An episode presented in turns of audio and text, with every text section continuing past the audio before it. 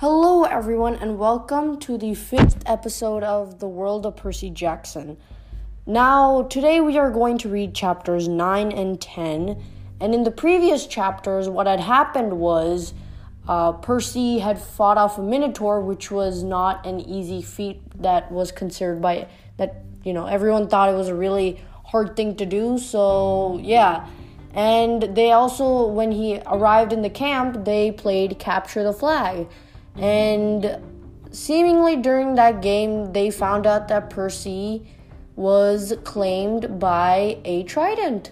And if you guys don't know what a what being claimed by a trident means, it means he's been claimed by one of the big three. Now, if I if you don't remember what the big three were, they were Zeus, Hades, and Poseidon, and they all swore that they would not have any children, but here, Poseidon had Percy, so it's kind of like, you know, against the rules, but yeah. So today we're going to read chapters 9 and 10.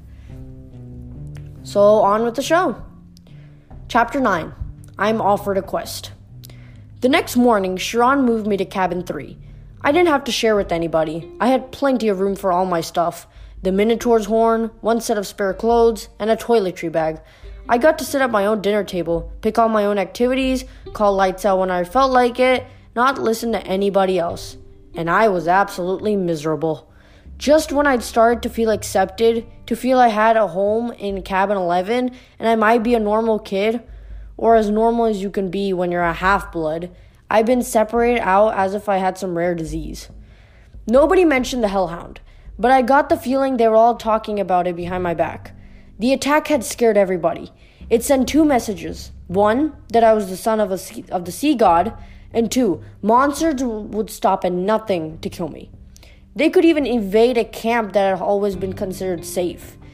The other campers steered clear of me as much as possible.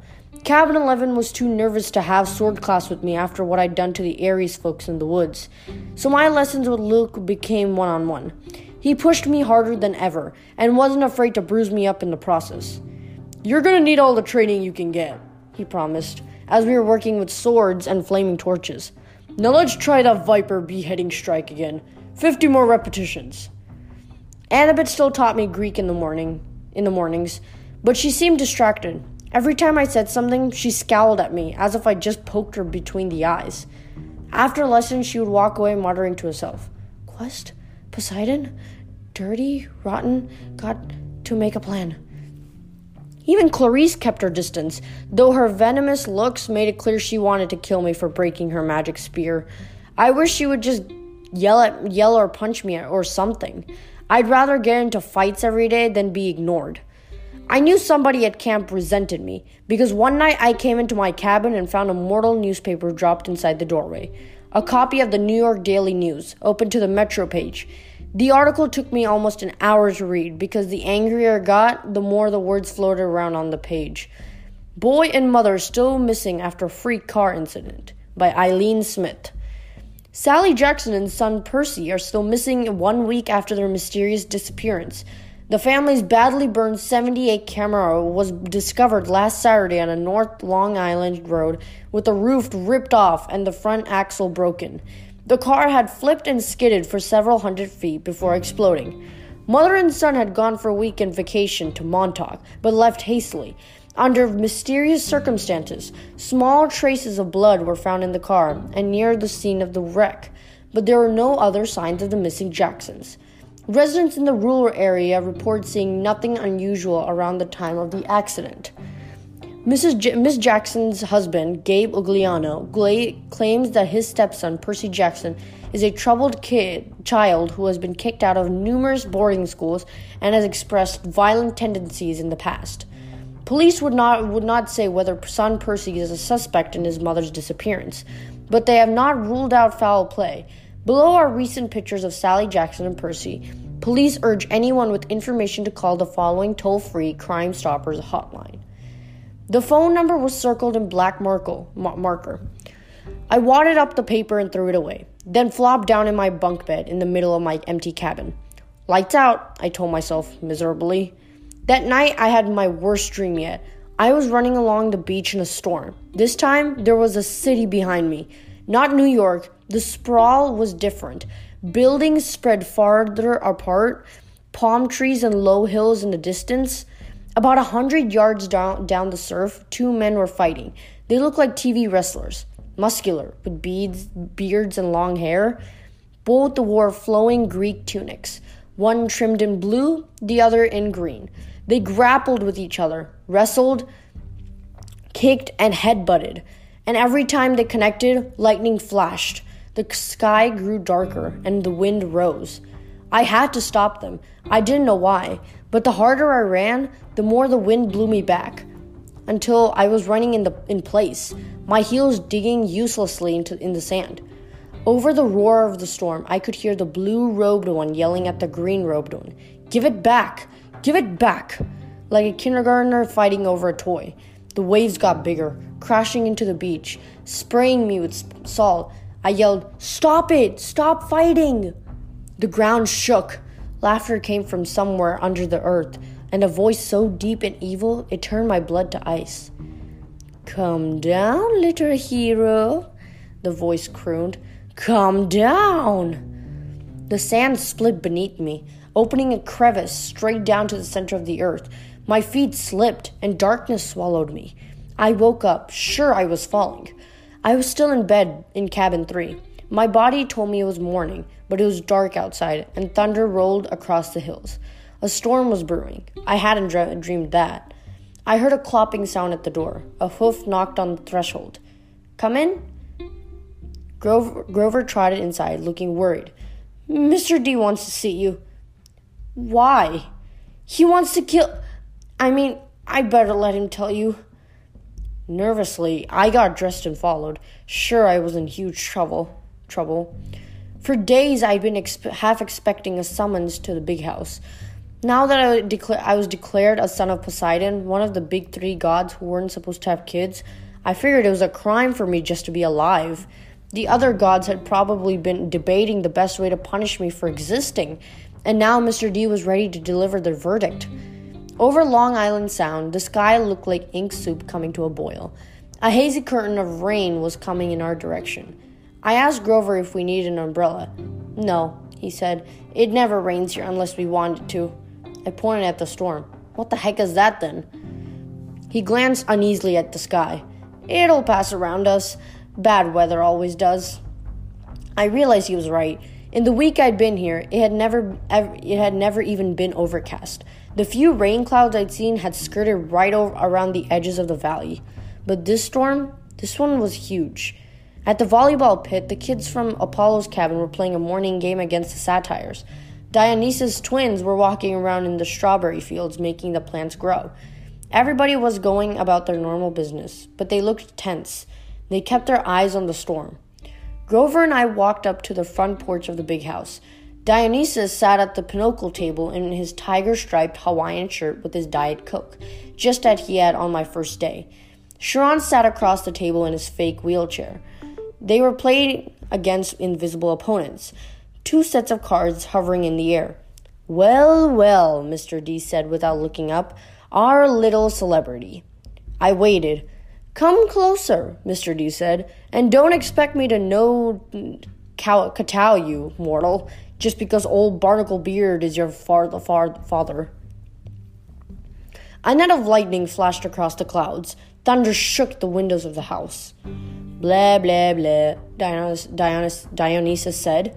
Chiron feigned interest in his pinochle cards. Grover cowered by the railing, his hooves clopping back and forth. If I had my way, Dionysus said, I would cause your molecules to erupt in flames we'd sweep up the ashes and be done with a whole lot of trouble.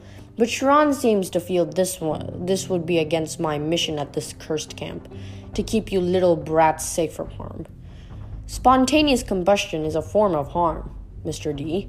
Chiron put in. Nonsense, Dionysus said. Boy wouldn't he, wouldn't feel a thing. Nevertheless, I've agreed to restrain myself. I'm thinking of turning you into a dolphin instead, sending you back to your father, Mr. D. Chiron warned. Oh, all right, Dionysus relented. There's one more option, but it's deadly foolishness. Dionysus rose, and the invisible player's cards dropped to the table. I'm off to Olympus for the emergency meeting. If the boy is still here when I get back, I'll turn him into an Atlantic bottlenose. Do you understand? And Perseus Jackson, if you're at all if you are at all smart, you will see that's a much more sensible choice than what Chiron feels you must do. Dionysus picked up a playing card, twisted it, and it became a plastic rectangle. A credit card? No, a security pass. He snapped his fingers. The air seemed to fold and bend around him. He became a hologram, then a wind, and then he was gone, leaving only the smell of fresh pressed grapes lingering behind. Chiron smiled at me, but he looked tired and strained. Sit, Percy, please. And Grover. We did.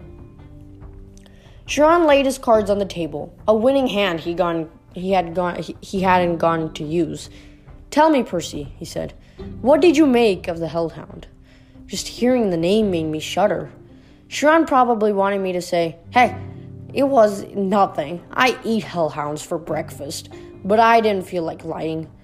It scared me, I said. If you hadn't shot it, I'd be dead. You'll meet worse, Percy. Far worse, before you're done. Done with what? Your quest, of course. Will you accept it? I glanced at Grover, who was crossing his fingers. Um, sir, I said, you haven't told me what it is yet. Chiron grimaced. Well, that's the hard part. The details. Thunder rumbled across the valley. The storm clouds had now reached the edge of the beach. As far as I could see, the sky and the sea were boiling together. Poseidon and Zeus, I said. They're fighting over something valuable. Something that was stolen, aren't they? Chiron and Grover exchanged looks. Chiron sat forward in his wheelchair. How did you know that? My face felt hot. I wish I hadn't opened my big mouth. The weather since Christmas has been weird, like the sea and the sky are fighting. Then I talked to Annabeth, and she overheard something about a theft. And I've also been having these dreams. I knew it, Grover said. Hush, satyr, Chiron ordered. But it is his quest. Grover's eyes were bright with excitement. It must be. Only the oracle can determine. Chiron stroked his bristly beard. Nevertheless, Percy, you are correct. Your father and Zeus are having the, the worst quarrel in centuries. They are fighting over something valuable that was stolen. To be precise, a lightning bolt. I laughed nervously. a what? Do not take this lightly, Chiron warned. I am not talking about some tinfoil covered zigzag you'd see in a second grade play. I am talking about a two foot long cylinder of high grade celestial bronze, capped on both ends with god level explosive. explosives. Oh. Zeus's master bolt, Chiron said, getting worked up now. The symbol of his power, from which all other lightning bolts are, pa- are patterned.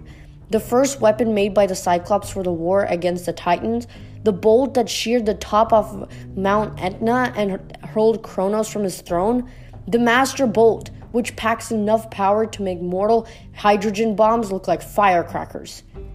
And it's missing? Stolen, Chiron said. By who? By whom? Chiron corrected. Once a teacher, always a teacher. By you. My mouth fell open, at least. Chiron held up a hand. That's what that's what Zeus thinks. During the winter solstice, at the last council of the gods, Zeus and Poseidon had an argument, the usual nonsense.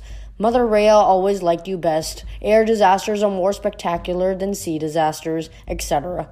Afterward, afterward, Zeus realized his master bolt was missing, taken from the throne room under his very nose. He immediately blamed Poseidon. Now, a god cannot usurp another god's symbol of power directly. That is forbidden by the most ancient of divine laws. But Zeus believes your father convinced a human hero to take it.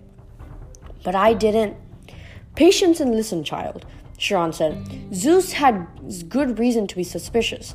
The forges of the Cyclops are under the ocean, which gives Poseidon some good some influence over the makers of his brother's lightning. Zeus po- believes Poseidon has taken the Master Bolt and is now secretly having the Cyclops build an arsenal of illegal copies, which might be used to topple Zeus from his throne. The only thing Zeus wasn't sure about was which hero Poseidon used to steal the bolt. Now, Poseidon has openly claimed you as his son. You were in New York over the winter holidays. You could have easily have snuck into Olympus. Zeus believes he has found his thief. But I've never ever I've never even been to Olympus. Zeus is crazy! Chiron and Grover glanced nervously at the sky. The clouds didn't seem to be parting around us. As Grover had promised, they were rolling straight over our valley, sealing us in like a coffin lid. Er, Percy? Grover said, We don't use the C word to describe the Lord of the Sky. Perhaps paranoid, Chiron suggested. Then again, Poseidon has tried to unseat Zeus before. I believe that was question 38 on your final exam. He looked at me as if he actually expected me to remember question 38. How could anyone accuse me of stealing a god's weapon? I couldn't even steal a slice of pizza from Gabe's poker party without getting busted. Chiron was waiting for an answer. Something about a golden net, I guess? Poseidon and Hera and a few other gods, they like trapped Zeus and wouldn't let him out until he promised to be a better ruler, right? Correct, Chiron said, and Zeus has never trusted Poseidon since. Of course, Poseidon denies stealing the Master Bolt. He took great offense at the acu- accusation. The two have been arguing back and forth for months, threatening war, and now you've come along, the proverbial last straw. But I'm just a kid. Percy. Grover cuts Grover cut in. If you were Zeus and you already thought your brother was plotting to th- overthrow you, then your brother suddenly admitted the broken had suddenly admitted he had broken the sacred oath he took after World War II, that he's fathered a new immortal hero who might be used as a weapon against you, wouldn't that put a twist in your toga? But I didn't do anything. Poseidon, my dad, he didn't really have this Master Bolt stolen, did he? Chiron sighed. Most thinking observers would agree that thievery is not Poseidon's style, but the sea god is too proud to try to try convincing Zeus of that. Zeus has demanded that Poseidon return the bolt by the summer solstice. That's June 21st, 10 days from now. Poseidon wants an apology for being called a thief by the same date. I hope that diplomacy might prevail, that Hera or Demeter or Hestia would make the two brothers see sense. But your arrival has inflamed Zeus's temper. Now neither god will back down. Unless someone intervenes, unless the Master Bolt is found and returned to Zeus before the solstice, there will be war. And do you know what a full fledged war would look like, Percy? Bad, I guess. Imagine the world in chaos, nature at war with itself, Olympians forced to choose sides between Zeus and Poseidon, destruction, carnage, millions dead, Western civilization turned into a battleground so big it would make the Trojan War look like a water balloon fight. Bad, I repeat, I repeated. And you, Percy Jackson, would be the first to feel Zeus's wrath. It started to rain.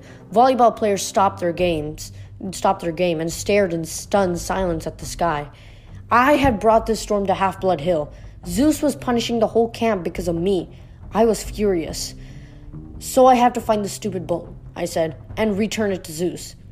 What better peace offering, Chiron said, than to have the son of Poseidon re- return Zeus's property? If Poseidon doesn't have it, where's the thing? I believe I know. Chiron's expression was grim. Part of a prophecy I had years ago. Well, some of the lines make sense to me now, but before I can say more, you must officially take up the quest. You must seek the counsel of the oracle. Why can't you tell me where the bolt is beforehand? Because if I did, you'd be afraid to accept the challenge. I swallowed. Good reason. You agree then? I looked at Grover, who nodded encouragingly. Easy for him. I was the one Zeus wanted to kill. All right, I said. It's better than being turned into a dolphin. Then it's time you consulted the oracle. Chiron said, Go upstairs, Percy, to the attic. When you come back down, assume you're still sane assuming you're still sane, we will talk more. Four flights up, the stairs ended under a green trapdoor. I pulled the cord, the door swung down, and a wooden ladder clattered into place. The warm air from above smelled like mildew, and rotten wood from rotten wood and something else. A smell I remembered from biology class. Reptiles, the smell of snakes. I held my breath and climbed. The attic was filled with Greek junk, Greek hero junk. Armor stands co- covered in cobwebs, once bright shields pitted with rust, old leather steamer trunks pl- plastered with stickers saying Ithaca, Cir- Circe's Isle, and the land of the Amazon. One long table was stacked with glass jars fill, filled with pickled things severed hairy claws, huge yellow eyes, various other parts of monsters. A dusted mountain trophy on the wall looked like a giant snake's head, but with horns and a full set of shark's teeth. The plaque read Hydra Head Number 1, Woodstock, New York, 1969. By the window, sitting on a wooden tri- tri- tripod stool, was the most gruesome memento of all a mummy. Not the wrapped in cloth kind, but a human female body shriveled to a husk. She wore a tie dyed sundress, lots of beaded necklaces, and a headband over long black hair. The skin of her face was thin and leathery over her skull, and her eyes were glassy white slits, as if the real eyes had been replaced by marbles. She'd been dead a long, long time. Looking at her sent chills. Looking at her sent chills up my back, and that was before she sat up on her stool and opened her mouth. A green mist poured from the mummy's mouth, coiling over the floor in thick, ten- in thick tendrils, hissing like 20,000 snakes. I stumbled over myself trying to get to the trap door, but it slammed shut. Inside my head, I heard a voice, slithering into one ear and coiling around my brain. I am the spirit of Delphi, speaker of the prophecies of Phoebus Apollo, slayer of the mighty Python. Approach, seeker, and ask. I wanted to say, no thanks, wrong door, just looking for the bathroom, but I forced myself to take a deep breath. The mummy wasn't alive. She was some kind of gruesome replica of for something else. The power that was now swirling around me in the green mist, but its presence didn't feel evil, like my demonic math teacher, Mrs. Dodds, or the Minotaur. It felt more like the three fates I'd seen knitting the yarn outside the highway fruit stand ancient, powerful, and definitely not human, but not particularly interested in killing me either. I got up the courage to ask, What is my destiny? The mist swirled more thickly, collecting right in front of me and around the table with the prickle monster part jar- jars. Suddenly, there were four men sitting around the table playing cards. Their faces became clearer. It was Smelly Gabe and his buddies. My fists clenched, though I knew this poker party couldn't be real. It was an illusion, made out of mist. Gabe toward, turned toward me and spoke in the rasping voice of the oracle You shall go west and face the god who has turned. His buddy on the right looked up and said in the same, same voice, You shall find what was stolen and see it safely returned. The guy on the left threw in two poker chips, then said, You shall be betrayed by one who calls you a friend. Finally, Eddie, our building super, delivered the worst line of all, and you shall fail to save what matters most in the end. The figures began to dissolve. At first, I was too stunned to say anything, but as the mist retreated, coiling into a huge green serpent and slithering back into a, the mouth of the mummy, I cried, Wait! What do you mean? What friend? What will I fail to save? The tail of the mist snake disappeared into the mummy's mouth. She reclined back against the wall, her mouth closed tight, as if it hadn't been opened in a hundred years. The attic was silent again, abandoned, nothing but a room full of mem- mementos. I got the feeling that I could stand here until I had cobwebs too, and I wouldn't learn anything else. My audience with the oracle was over. Well, Chiron asked me. I slumped into a chair at the pinochle table. She said I would retrieve what was stolen. Grover sat forward, chewing excitedly on the remains of a Diet Coke can. That's great! What did the oracle say exactly? Chiron pressed. This is important. My ears were still tingling from the reptilian voice. She she said I would go west and face a god who has turned. I would retrieve what was stolen and see it safely returned. I knew it, Grover said. Chiron didn't look satisfied. Anything else? I didn't want to tell him. What friend would betray me? I didn't have that many. And the last line, I would fail to save, save what mattered most. What kind of oracle would send me on a quest and tell me, oh, by the way, you fail? How could I confess that? No, I said. That's about it. He studied my face. Very well, Percy, but know this. The oracle's words often have double meanings. Don't dwell on them too much. The truth is not always clear until events come to pass. I got the feeling he knew I was holding back something bad, and he was trying to make me feel better. Okay, I said, anxious to change topics. So, where do I go? Who's this god uh, in, in the West? Ah, think, Percy, Chiron said. If Zeus and Poseidon weaken each other in a war, who stands to gain? Somebody else who wants to take over? I said, I guess. Yes, quite. Someone who harbors a grudge, who has been unhappy with his lot since the world has divided eons ago. whose kingdom would grow powerful with the deaths of millions. Someone who hates his brothers for forcing him into an oath to have no more children, an oath that both of them have now broken. I thought about my dreams, the evil voice had spoken from under the ground. Hades. Chiron nodded. The Lord of the Dead is the only possibility. A scrap of aluminum dribbled out of Grover's mouth. Whoa, wait, what? A fury came after Percy, Chiron reminded him. She watched the young man until she was sure of his identity, then tried to kill him. Furies obey only one lord, Hades. Yes, but but Hades hates all heroes, Grover protested, especially if he has found out Percy's a son of Poseidon. A hellhound got into the forest. Chiron continued, those can only be summoned from the fields of punishment, and it has to be summoned by someone within the camp. Hades must have a spy here. He must suspect Poseidon to will try to use P- Percy to clear his name. Hades would very much like to kill this young half-blood before he can take on the quest. Great, I muttered. That's two major gods who want to kill me. But a quest to Grover swallowed. I mean, couldn't the Master Bolt be in some place like Maine? Maine's very nice this time of year. Hades sent a minion to steal the Master Bolt, Chiron insisted. He hid it in the underworld, knowing full well that Zeus would blame Poseidon. I don't pretend to understand that the, the Lord of De- Dead's motives perfectly, or why he chose this time to start a war. But one thing is certain Percy must go to the underworld, find the Master Bolt, and reveal the truth.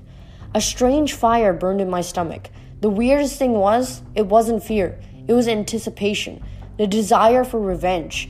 Hades had tried to kill me three times so far, with the Fury, the Minotaur, and the Hellhound. It was his fault my mother had disappeared in a flash of light. Now he was trying to frame me and my dad for a theft we hadn't committed. I was ready to take him on. Besides, if my mother was in the underworld, whoa, boy, said the small part of my brain that was still sane, you're a kid. Hades is a god. Grover was trembling. He'd started eating pinochle cards like potato chips. The poor guy needed to complete a quest with me so he could get his searcher's license, whatever that was. But how could I ask him to do this quest, especially when the Oracle said I was destined to fail? This was suicide. Look, if we know it's Hades, I told Chiron, why can't we just tell the other gods? Zeus or Poseidon could uh, go down to the underworld and bust some heads. Suspecting and knowing are not the same, Chiron said. Besides, even if the other gods suspect Hades, and I imagine Poseidon does, they couldn't retrieve the bolt themselves. Gods cannot cross each other's territories except by invitation. That is another ancient rule. Heroes, on the other hand, have certain privileges. They can go anywhere, challenge anyone, as long as they're bold enough and bold enough and strong enough to do it. No god can be held res- responsible for a hero's actions. Why do you think the gods always operate through humans? You're saying I'm being used. I'm saying it's no accident Poseidon has claimed you now. It's a very risky gamble, but he's in a desperate situation. He needs you. My dad needs me. Emotions rolled around inside me like bits of glass in a kaleidoscope. I don't I didn't know whether to feel resentful or grateful or happy or angry. Poseidon had ignored me for 12 years. Now suddenly he needed me. I looked at Chiron. You've known I was Poseidon's son all along, haven't you? I had my suspicions. As I said, I've spoken to the oracle too.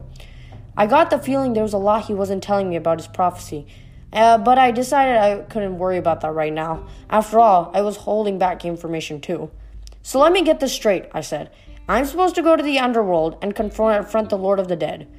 Check, Chiron said. Find the most powerful weapon in the universe. Check. And get it back to Olympus before the summer solstice. In ten days. That's about right. I looked at Grover, who gulped down the ace of hearts. Did I mention that Maine is very nice this time of year? He asked weakly. You don't have to go, I told him. I can't ask that of you. Oh, he shifted his hoofs. No, it's just that satyrs and underground places, well. He took a deep breath, then stood, brushing the shredded cards and aluminum bits off his t shirt. You saved my life, Percy. If, if you're serious about wanting me along, I won't let you down. I felt so relieved I wanted to cry, though I didn't think that would be very heroic. Grover was the only friend I've ever had for longer than a few months. I wasn't sure what good a satyr could do, knowing that he'd be with me. All the way, G Man, I turned to Chiron. So where do we go? The Oracle just said to go west. The entrance to the underworld is always in the west. It moves from age to age, just like Olympus. Right now, of course, it's in America. Where? Chiron looked surprised. I thought that would be obvious enough. The entrance to the underworld is in Los Angeles. Oh, I said. Naturally, so we just get on a plane. No! Grover shrieked. Percy, what are you thinking? Have you ever been on a plane in your life? I shook my head, feeling embarrassed. My mother had never taken me anywhere by plane. She always said we didn't have the money. Besides, her parents had died in a plane crash. Percy, think, Chiron said. If you are the son of the sea god, your father's bitterest rival is Zeus, lord of the sky. Your mother knew better than to trust you in an airplane. You be in Zeus's domain. You would never come down again alive. Overhead, lightning crackled. Thunder boomed. Okay, I said, determined not to look at the storm. So I'll travel travel overland. That's right, Chiron said. Two companions make accompany accompany you. Grover is one, the other has already volunteered, if you will accept her help. Gee, I said, feigning surprise. Who else would be stupid enough to volunteer for a quest like this? The air shimmered behind Chiron. Annabeth became visible, stuffing her Yankees cap into her back pocket. I've been waiting a long time for a quest, seaweed brain, she said. Athena is no fan of Poseidon, but if you're gonna save the world, I'm the best person to keep you from messing up. If you do say so yourself, I said. I suppose you have a plan, wise girl? Her cheeks colored. Do you want my help or not? The truth was, I did. I needed all the help I could get. A trio, I said. That'll work. Excellent, Chiron said. This afternoon we can take you as far as the bus terminal in Manhattan. After that, you are on your own. Lightning flashed, rain poured down on the meadows that were never supposed to have violent weather. No time to waste, Chiron said. I think you should all get packing. And that is the end of chapter 9. And after these ads, we will move on to chapter 10, which is I Ruin a Perfectly Good Bus.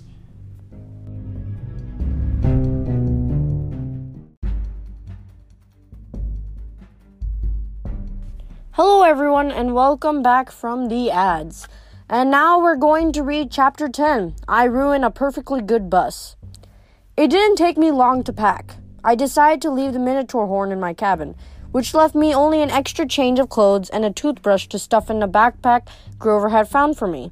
The camp store loaned me $100 in mortal money and 20 girl golden dra- drachmas. These coins were as big as Girl Scout cookies and had images of various Greek gods stamped on one side and the Empire State Building on the other.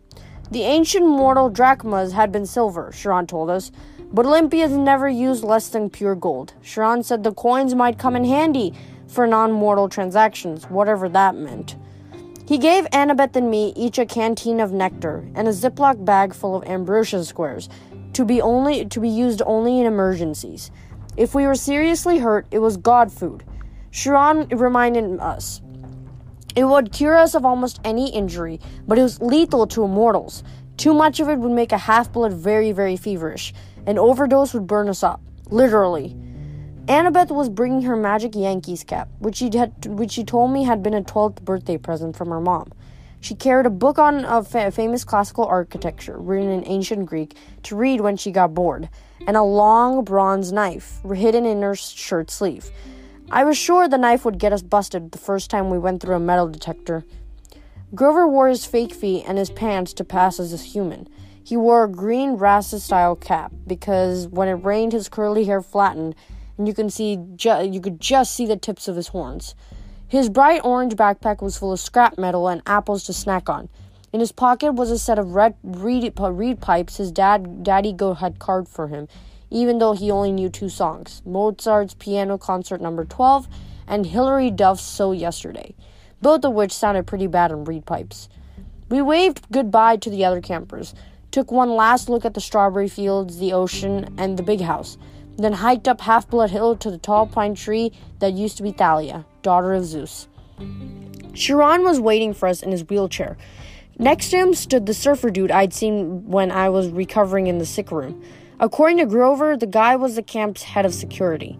He supposedly had eyes all over his body, so he could be so, so he could be never he, he could never be surprised. Today, though, he was wearing a chauffeur's uniform. I so I could only see extra peepers on his hands, face, and neck. This is Argus, Chiron told me. He will drive you into the city and uh, well, keep an eye on things. I heard footsteps behind us. Luke came running up the hill, carrying a pair of basketball shoes. Hey, he panted. Glad I caught you. Annabeth blushed, the way she always did when Luke was around. Just wanted to say good luck, Luke told me, and I thought, um, maybe you could use these. He handed me the sneakers, which looked pretty normal. They even smelled kind of normal. Luke said, Maia! White bird's wings sprouted out of the heels, startling me so much I dropped them. The shoes flopped, flapped around on the ground until the wings folded up and disappeared. Awesome, Grover said. Luke smiled. Those served me well when I was on my quest. Gift from Dad, of course. I don't use them much, much these days. His expression turned sad. I didn't know what to say. It was cool enough that Luke might had come to say goodbye. I'd been afraid he might resent me for getting so much attention the last few days but here he was giving me a magic gift. It made me blush almost as much as Annabeth. Hey, man, I said. Thanks. Listen, Percy. Luke, Luke looked uncomfortable. A lot of hopes are riding on you. So just kill some monsters for me, okay?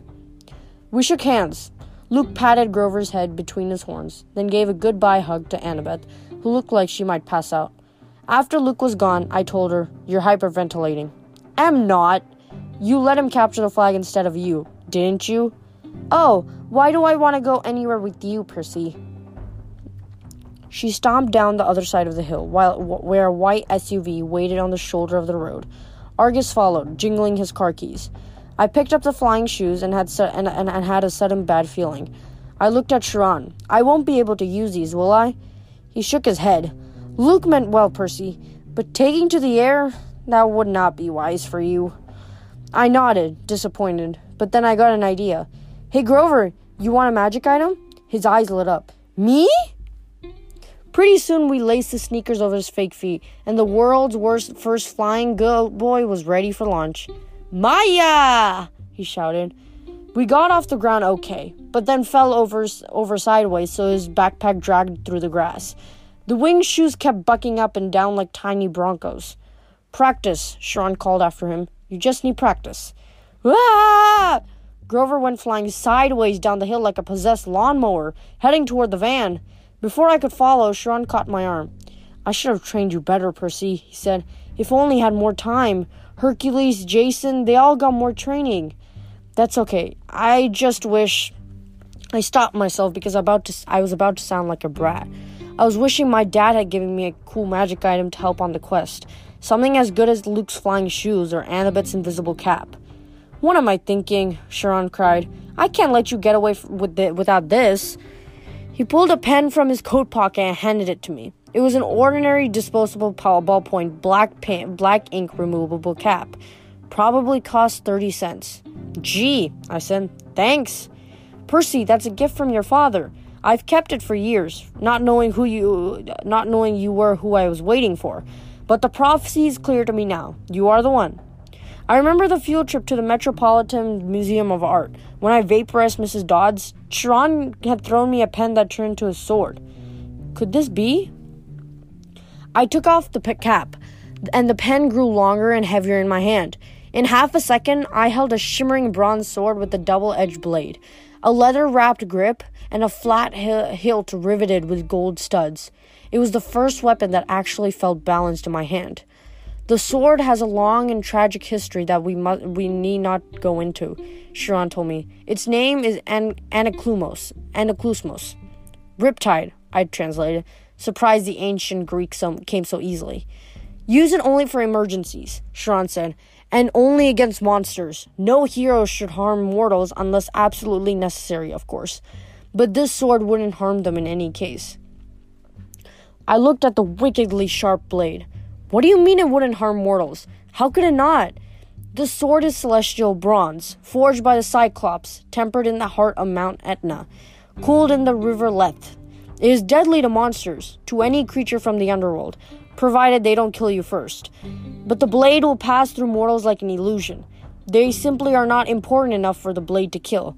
And I should warn you, as a demigod, you can be killed by either celestial or normal weapons. You are twice as vulnerable. Good to know. Now recap the pen. I touched the pen cap to the sword tip, and instantly Riptide shrank to a ballpoint pen again. I tucked in my pocket, a little nervous, because I was famous for losing pens at school. You can't, Chiron said. Can't what? Lose the pen, he said. It's enchanted. It will always reappear in your pocket. Try it. I was wary, but I threw the pen as far as I could down the hill and watched it disappear in the grass. It may take a few moments, Chiron told me. Now check your pocket. Sure enough, the pen was there. Okay, that's extremely cool, I admitted. But what if a mortal sees me pulling out a sword? Chiron smiled. Mist is a powerful thing. Percy. Mist? Yes, read the Iliad. It's full of references to the stuff. Whenever divine or monstrous elements mix with the mortal world, they generate mist, which obscures the vision of humans. You will see things just as they are, being a half blood, but humans will interpret things quite differently, remarkable. Remarkable, really, the lengths to which humans will go to fit things into their version of reality. I put Riptide back in my pocket. For the first time, the quest felt real. I was actually leaving Half Blood Hill. I was heading west with no adult supervision, no backup plan, not even a cell phone.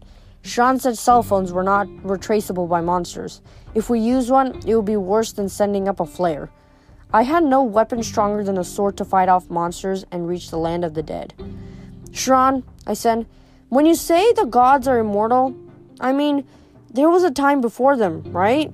Four ages before them, actually. The time of the Titans was the fourth age sometimes called the Golden Age, which is definitely a misnomer. This, the time of Western civilization and the rule of Zeus, is the fifth age. So, what was it like before the gods? Chiron pursed his lips. Even I am not old enough to remember that child, but I know it was a time of darkness and savagery for mortals. Kronos, the lord of the Titans, called his reign the Golden Age because men lived innocent and free of all knowledge. But that was mere propaganda. The Titan King cared nothing for your kind, except as appetizers or a source of cheap entertainment. It was only in the early reign of Lord Zeus, when Prometheus, the good Titan, brought fire to mankind, that your species began to progress. And even then, Prometheus was branded a radical thinker. Zeus punished him severely, as you may recall. Of course, eventually the gods warmed to humans, and Western civilization was born. But the gods can't die now, right? I mean, as long as Western civilization is alive, they're alive. So even if I fail, nothing could happen so bad it would mess up everything, right? Chiron gave me a melancholy smile. No one knows how long the age of the West will last, Percy. The gods are, are immortal, yes, but then so were the Titans. They still exist, locked away in their various prisons, forced to endure endless pain and punishment reduced in power, but still very much alive. May the fates forbid that the gods should ever su- suffer such a doom, or that we uh, should ever return to the darkness and chaos of the past. All we can do, child, is follow our destiny. Our destiny, assuming we know what that is. Relax, Chiron told me. Keep a clear head, and remember, you may be about to prevent the biggest war in human history. Relax, I said. I'm very relaxed. When I got to the bottom of the hill, I looked back. Under the pine tree that used to be Thalia, daughter of Zeus, Chiron was now standing in full horseman form, holding his bow high in salute. Just your typical summer camp send off by your typical centaur. Argus drove us out of the countryside and into the western Long Island. It felt weird to be on a highway again. Annabeth and Grover sitting next to me as if we were normal carpoolers. After two weeks at Half Blood Hill, the real world seemed like a fantasy. I found myself staring at every McDonald's, every kid in the back of his parents' car, every billboard and shopping mall. So far, so good, I told Annabeth. Ten miles and not a single monster. She gave me an irritated look. It's bad luck to talk that way, seaweed brain. Remind me again? Why do you hate me so much? I don't hate you. Could have fooled me. She folded her cap of invisibility. Look, we're just not supposed to get along, okay? Our parents are rivals. Why? She sighed. How many reasons do you want?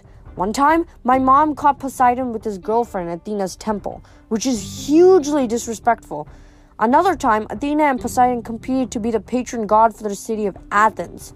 Your dad created some stupid saltwater spring for his gift. My mom created the olive tree. The people saw that her gift was better, so they named the city after her. They must really like olives. Oh, forget it. Now, if she'd invented pizza, that I could understand. I said forget it. In the front seat, Argus smiled. He didn't say anything, but one blue eye on the back of his neck winked at me. Traffic slowed us down in Queens. By the time we got into Manhattan, it was sunset and starting to rain. Argus dropped us at the Greyhound station at the Upper East Side. Not far from my mom and Gabe's apartment, taped to a mailbox was a soggy flyer with my picture on it. Have you seen this boy? I ripped it down before Annabeth and Grover could notice. Argus unloaded our bags, make sure we got our bus tickets, then drove away, the eye on the back of his hand opening to watch us as he pulled out of the parking lot. I thought about how close I was to my old apartment. On a normal day, my mom would be home from the candy store by now. Smelly Gabe was, was probably up there playing poker, not even missing her. Grover shouldered his backpack. He gazed down the street in the direction I was looking.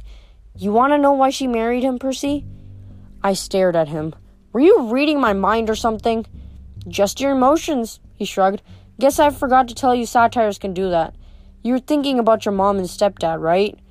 I nodded, wondering what else Grover might have forgotten to tell me. Your mom married Gabe for you, Grover told me.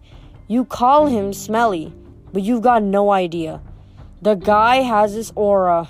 Yuck. I can smell him from here. I can smell traces of him on you, and you haven't been near him for a week. Thanks, I said. Where's the nearest shower? You should be grateful, Percy. Your stepfather smells so repulsively repulsively human, he could mask the presence of any demigod. As soon as I took a whiff inside his Camaro, I knew Gabe has been covering your scent for years. If you hadn't lived with him every summer, you probably would have found by would have been found by monsters a long time ago. Your mom stayed with him to protect you. She was a smart lady. She must have loved you a lot to put up with that guy. If that makes you feel any better. It didn't, but I forced myself not to show it. I'll see her again, I thought. She isn't gone. I wondered if Grover still could still read my emotions, mixed up as they were. I was glad he and Annabeth were with me, but I felt guilty that I hadn't been straight with them. I hadn't told them about the real reason I said yes to this crazy quest. The truth was, I didn't care about retrieving Zeus's lightning bolt, or saving the world, or even helping my father out of trouble. The more I thought about it, I resented Poseidon for never visiting me, never helping my mom, never even sending a lousy child support check. He only claimed me because he needed a job done. All I cared about was my mom. Hades had taken her unfairly, and Hades was going to give her back. You will be betrayed by one who calls you a friend, the oracle whispered in my mind. You will fail to save what matters most in the end. Shut up, I told it. The rain kept coming down. We got restless waiting for the bus and decided to play some hacky sack with one of Grover's apples. Annabeth was unbelievable. She could bounce the apple off her knee, her elbow, her shoulder, whatever. I wasn't too bad myself. The game ended when I tossed the apple toward Grover and it got close to his mouth. In one mega goat bite, our hacky sack disappeared, core stem and all. Grover blushed. He tried to apologize, but Annabeth and I were too busy cracking up. Finally, the bus came. As we stood in line to board, Grover started looking around, sniffing the air like he smelled his favorite school cafeteria delicacy, enchiladas. What is it? I asked. I don't know, he said tensely. Maybe it's nothing. But I could tell it wasn't nothing. I started looking over my shoulder, too. I was relieved when we finally got on board and found seats together in the back of the bus. We stowed our backpacks. Annabeth kept slapping her Yankees cap nervously against her thigh. As the last patch of passengers got on, Annabeth clamped her hand onto my knee. Percy. An old lady had just boarded the bus. She wore a crumpled velvet dress, lace gloves, and a shapeless orange knit hat that shadowed her face, and she got a bit paisley purse. When she tilted her head up, her black eyes glittered and my eyes skipped a beat. It was Mrs. Dodds, older, more withered, but definitely the same evil va- face. I scrunched down in my seat. Behind her came two more ladies, one in a green hat, one in a purple hat. Otherwise, they looked exactly like Mrs. Dodds. Same gnarled hands, paisley handbags, wrinkled velvet dresses, triplet dem- demon god- grandmothers. They sat in the front row, right behind the driver. The two on the aisle crossed their legs over the walkway, making an X. It was casual enough, but it sent a clear message nobody leaves. The bus pulled out of the station, and we headed through the slick streets of Manhattan. She didn't stay dead long, I said, trying to keep my voice from quivering. I thought you said they could be dispelled for a lifetime. I said if you're lucky, Annabeth said. You're obviously not. All three of them? Grover whimpered. Di immortales! It's okay, Annabeth said, obviously thinking hard.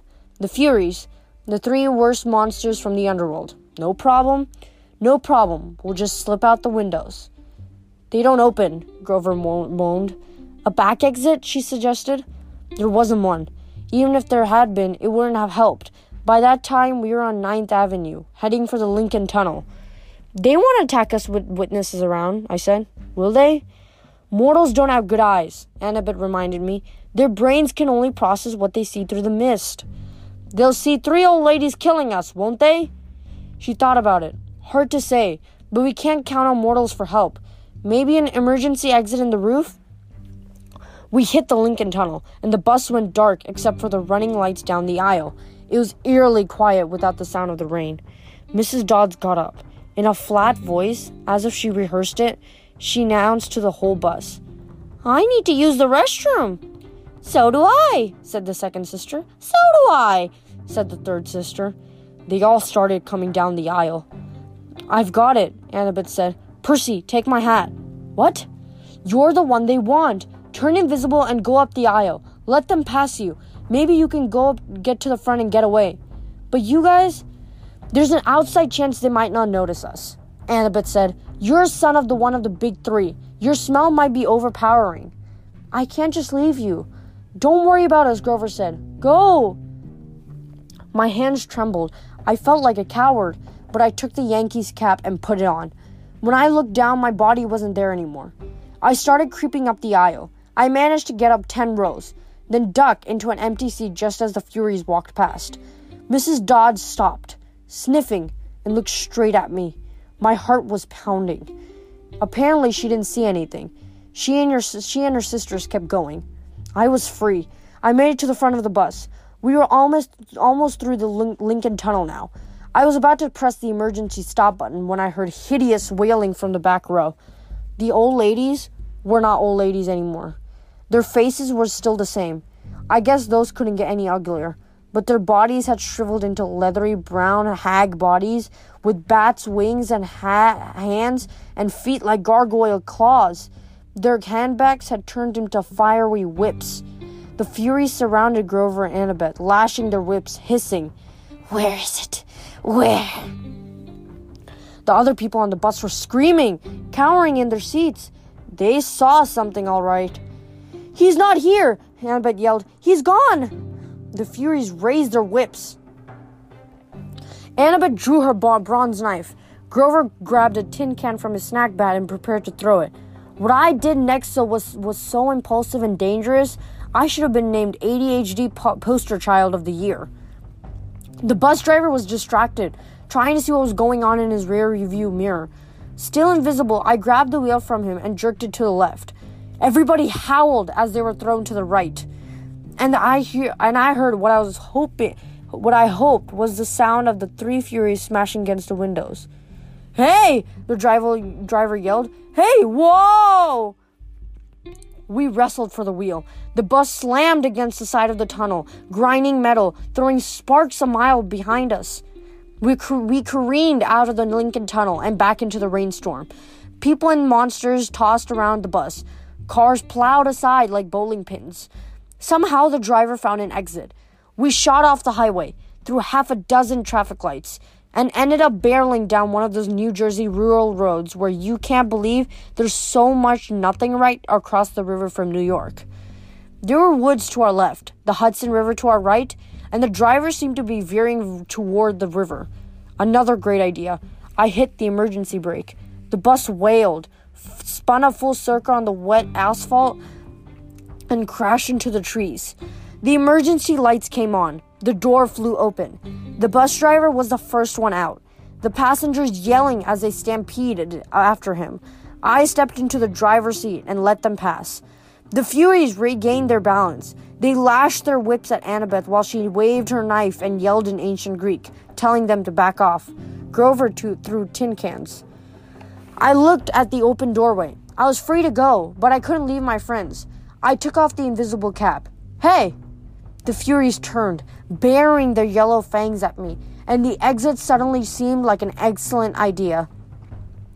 Mrs. Dodds stalked up the aisle, just as she used to do in class, about to deliver my F math test.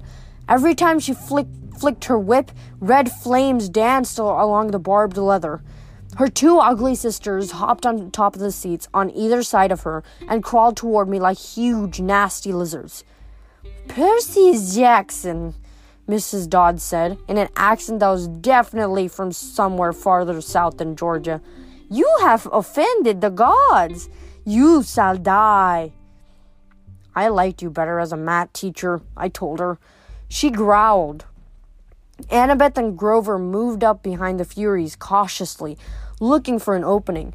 I took the ballpoint pen out of my pocket and uncapped it. Riptide elongated into a shimmering double edged sword. The Furies hesitated. Mrs. Dodds had felt Riptide's blade before. She obviously didn't like seeing it again. Submit now, she hissed, and you will not suffer eternal torment. Nice try, I told her. Percy, look out! Annabeth cried. Mrs. Dodds lashed her whip around my sword hand, while the Furies on the either side lunged at me. My hand felt like it was wrapped in molten lead, but I managed to not dry, uh, drop Riptide. I stuck the Fury on, on the left with its hilt, sending her toppling backward into a seat. I turned and sliced the Fury on the right. As soon as the blade connected with her neck, she screamed and exploded into dust. Annabeth got M- Mrs. Dodds on, in a wrestler's hold and yanked her backwards while Grover ripped the, where it ripped the whip out of her hands. Ow! he yelled. Ow! Hot! Hot! The fury I'd hilt slammed came at me again, talons ready, but I swung riptide and she broke open like a pinata. Mrs. Dodds was trying to get Annabeth off her back. Off her back. She kicked, clawed, hissed, and bit, but Annabeth held on while Grover got Mrs. Dodd's leg tied up in her own whip. Finally, they both shoved her backward into the aisle. Mrs. Dodds tried to get up, but she kept she didn't have room to flap her bat wings, so she kept falling down. Zeus will destroy you, she promised. Hades will have your soul. Braccas meas vescimini, I yelled. I wasn't sure where the Latin came from.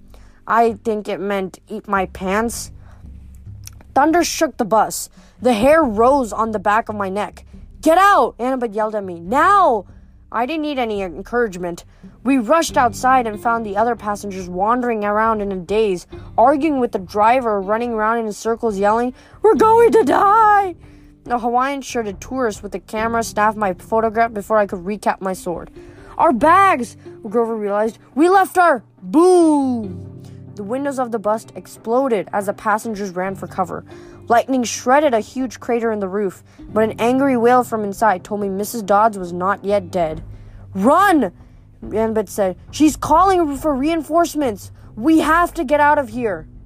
We plunged into the woods as the rain poured down, the bus in flames behind us, and nothing but darkness ahead. And that was the end of chapter 10. Boy, was that a chapter. The way Percy fought off the Furies, and then how I can't imagine how the people in that bus felt. Just seeing a bat winged monster fighting off this boy, and then the, the tourist that took a picture of Percy. Oh my goodness, he must have been like, Oh, I found the boy! Probably because he's seen the posters around. So yeah, that was a really interesting chapters. Th- those both were interesting chapters, and I really hope you come back next week for chapters 11 through 12. And chapters 11, chapter 11 will be we visit the garden garden gnome emporium. So, until then, have a safe week.